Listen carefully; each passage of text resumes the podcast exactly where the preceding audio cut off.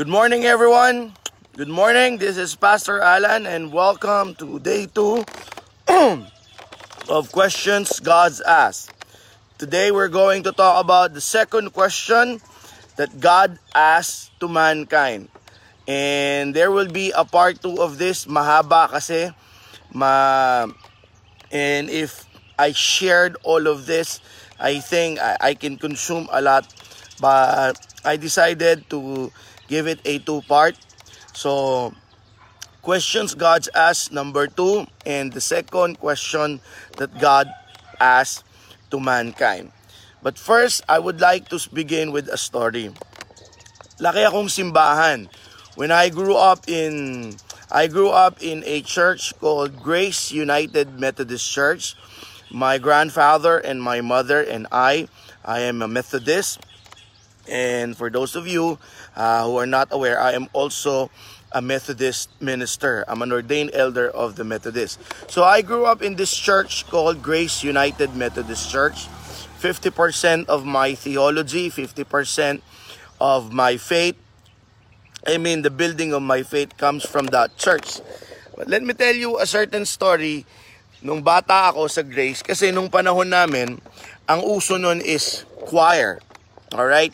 Nung panahon namin, ang in is choir. So as a young kid, because my mother is a choir member, she encouraged me to join the Singing Carabin.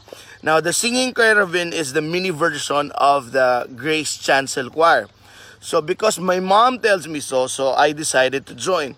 So one Saturday evening, there is the rehearsal kasi merong grupo na tinatayo yung yung aming choir director noon. The choir director noon, uh, her name her name her name was Grace, Grace King Sham. Hello Utter Grace.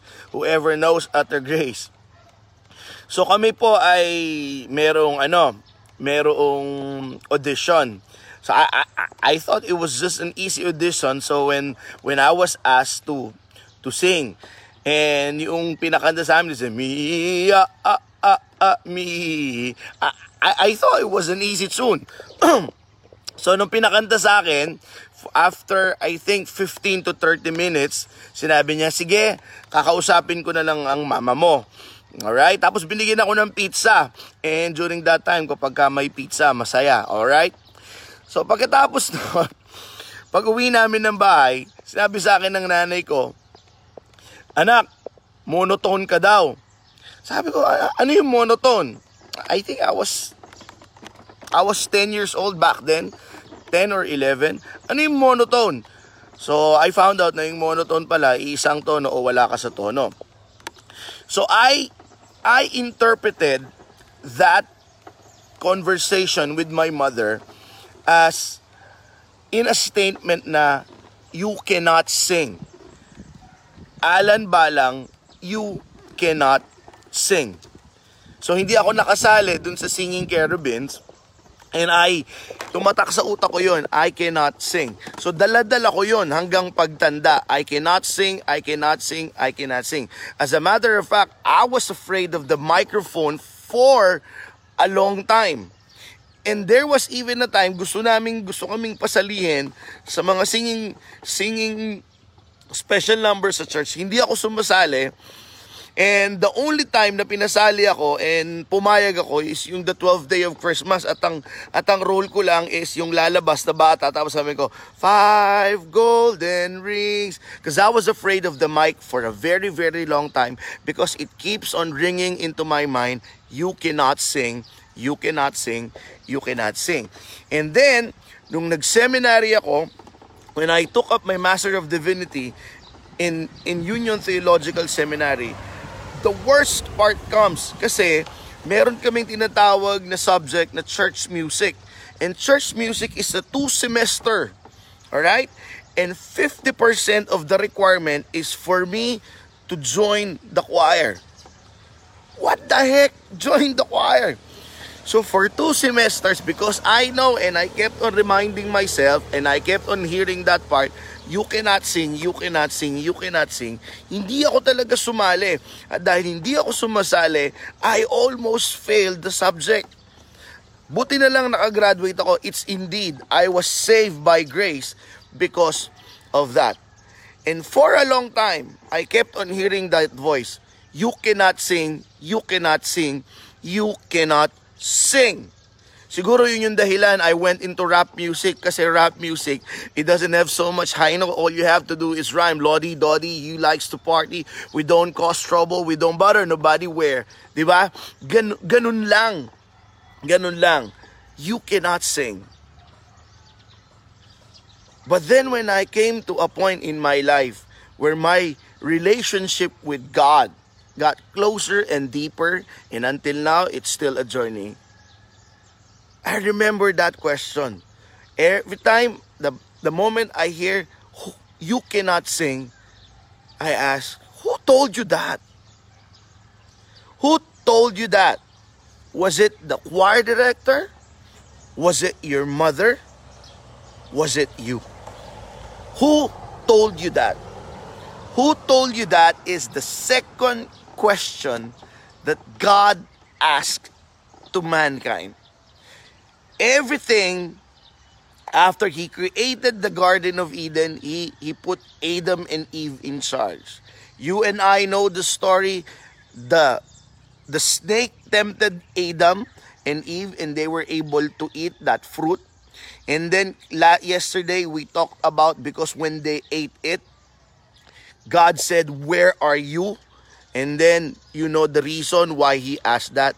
And then the second question that he asked God, that he asked Adam, who told you that? Who told you that you are naked? Who told you that is a very powerful question because who told you that is God's way of allowing us to identify if the voices that we heard comes from him or comes from the father of all lies which is the devil. Because when God asked who told you that you are naked? God was very sure that it was not he who told that to Adam. It was the enemy. Now bakit importante na alam natin yung tanong na who told you that? Because every day in our lives Whether you agree with me or not, we keep on hearing a lot of shutters. A lot of shutters in our mind. You are not important. You are not worthy. You are ugly. You are a failure. You can never make this out.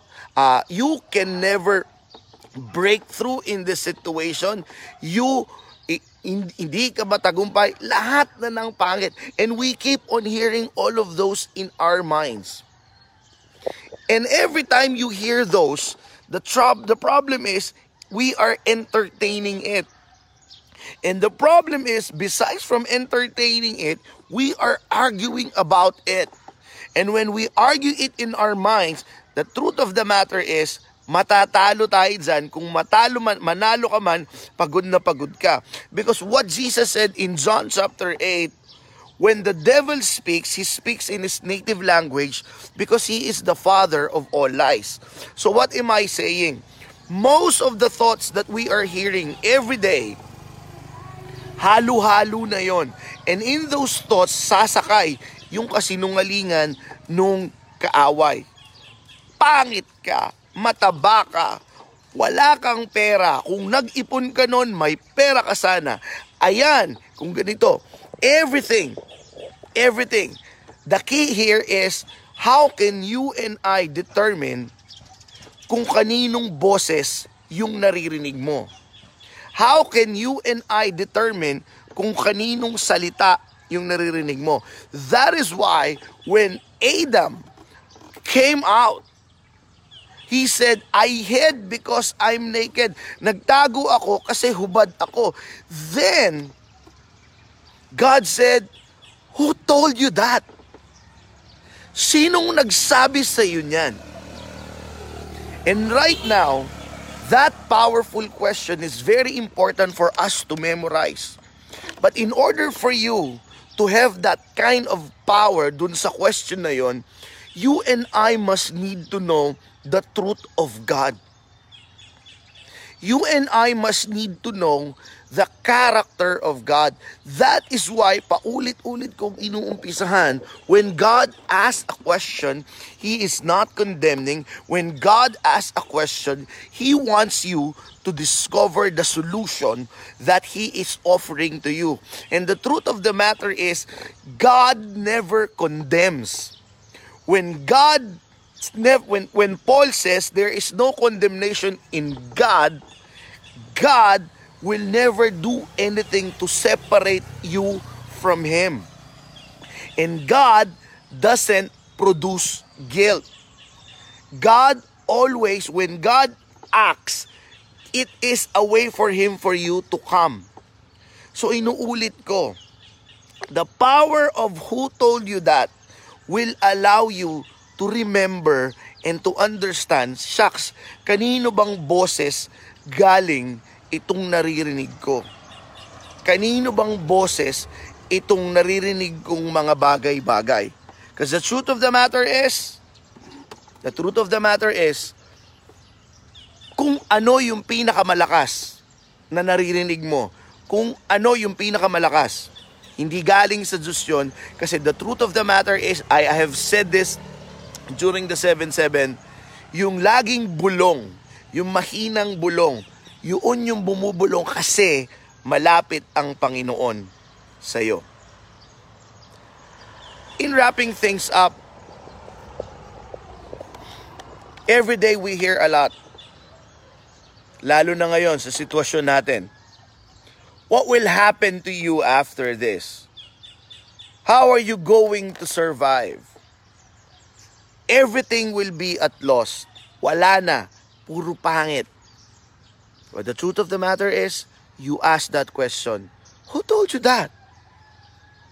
Who told you that? Because I am pretty sure God will not tell those things to you.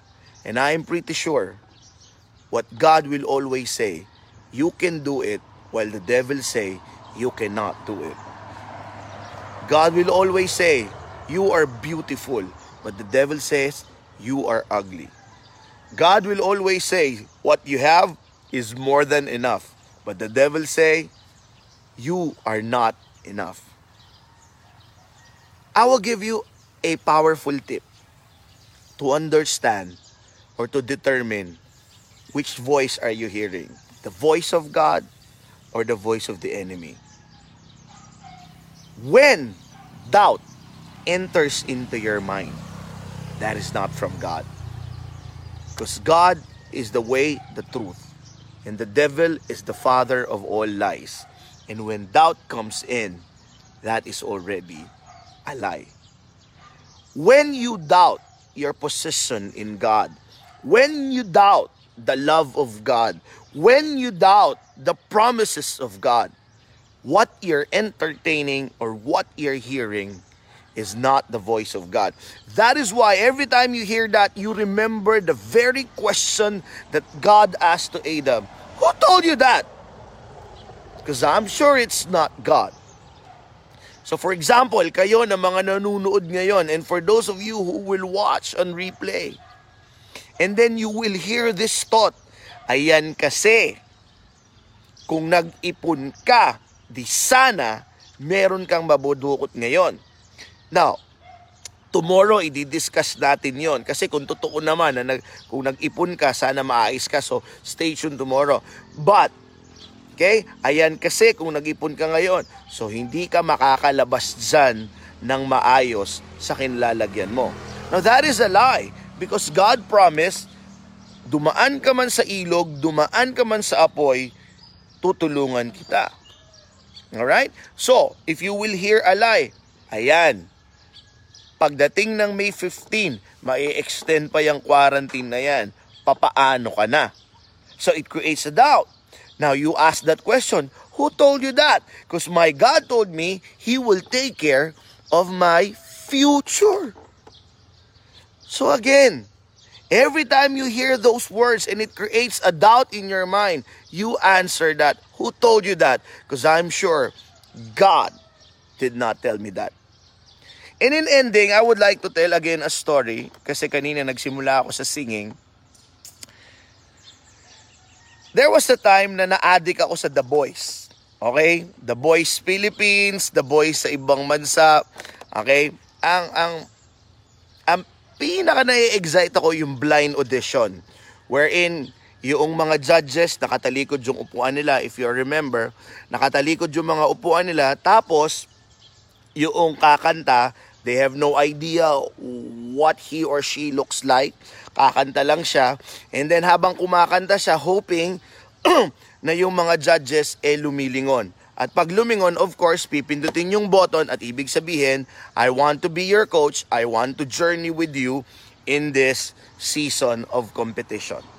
Okay? Ang nakakalungkot, kapag kakanta na ng kanta yung tao, tapos wala talagang lumilingon. Diba, nakaka-depression, parang shocks. Birit na ng birit, bigay na bigay, pero walang lumilingon. And then I remember, a certain portion of our lives, not only me, but also us. Parang tayo yon yung nag-audition, and then we and then we are trying to get the approval of those judges, whoever their judges are. Probably on seat number one, the person that we admire the most. Probably the judge number two are the ones that we believe na kapag ka inapprove tayo, magiging okay ang pakiramdam natin whoever represents those four churches, uh, four chairs, chairs. But the truth of the matter is, the one who matters the most, humarap na. Humarap na, hindi ka pa kumakanta, humarap na, and that is our Lord Jesus Christ. Hindi ka pa kumakanta, sinasabi na, okay, okay, okay, ang galing, tanggap ka, let me journey with you. And the reason I tell that because in this season, the greatest shatters or the greatest lie that we keep on hearing. You are not enough. You are not accepted. You can never make it. And we are trying to look for the approval of all those things. And as we look for the approvals on whoever represents na nakaupo doon sa mga chairs na yon, we hear chatters. Ah, hindi ka matatanggap. Ah, hindi ka magaling. Ah, hindi ganyan. Ah, ganyan. And because we are bombarded with those chatters, we fail to listen to that whisper. Because God doesn't shout, God whispers. That whisper from God. Sino nagsabi sa iyo niyan? Kasi the truth of the matter is, hindi ka pa pinapanganak, tinanggap na kita. The truth of the matter is, hindi mo pa binubuka bibig mo, approve na ako. Who told you that? Who told you that? This is part one of that second question, who told you that? Tomorrow, the title of Who Told You That, I will borrow from Stephen Furtick let the devil finish his sermon. Tomorrow, we will maximize the power of that second question. Who told you that? Again, this is Pastor Alan.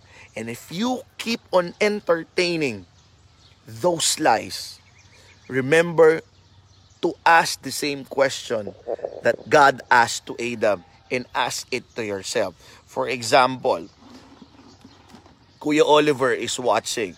My my beloved cousin from Washington.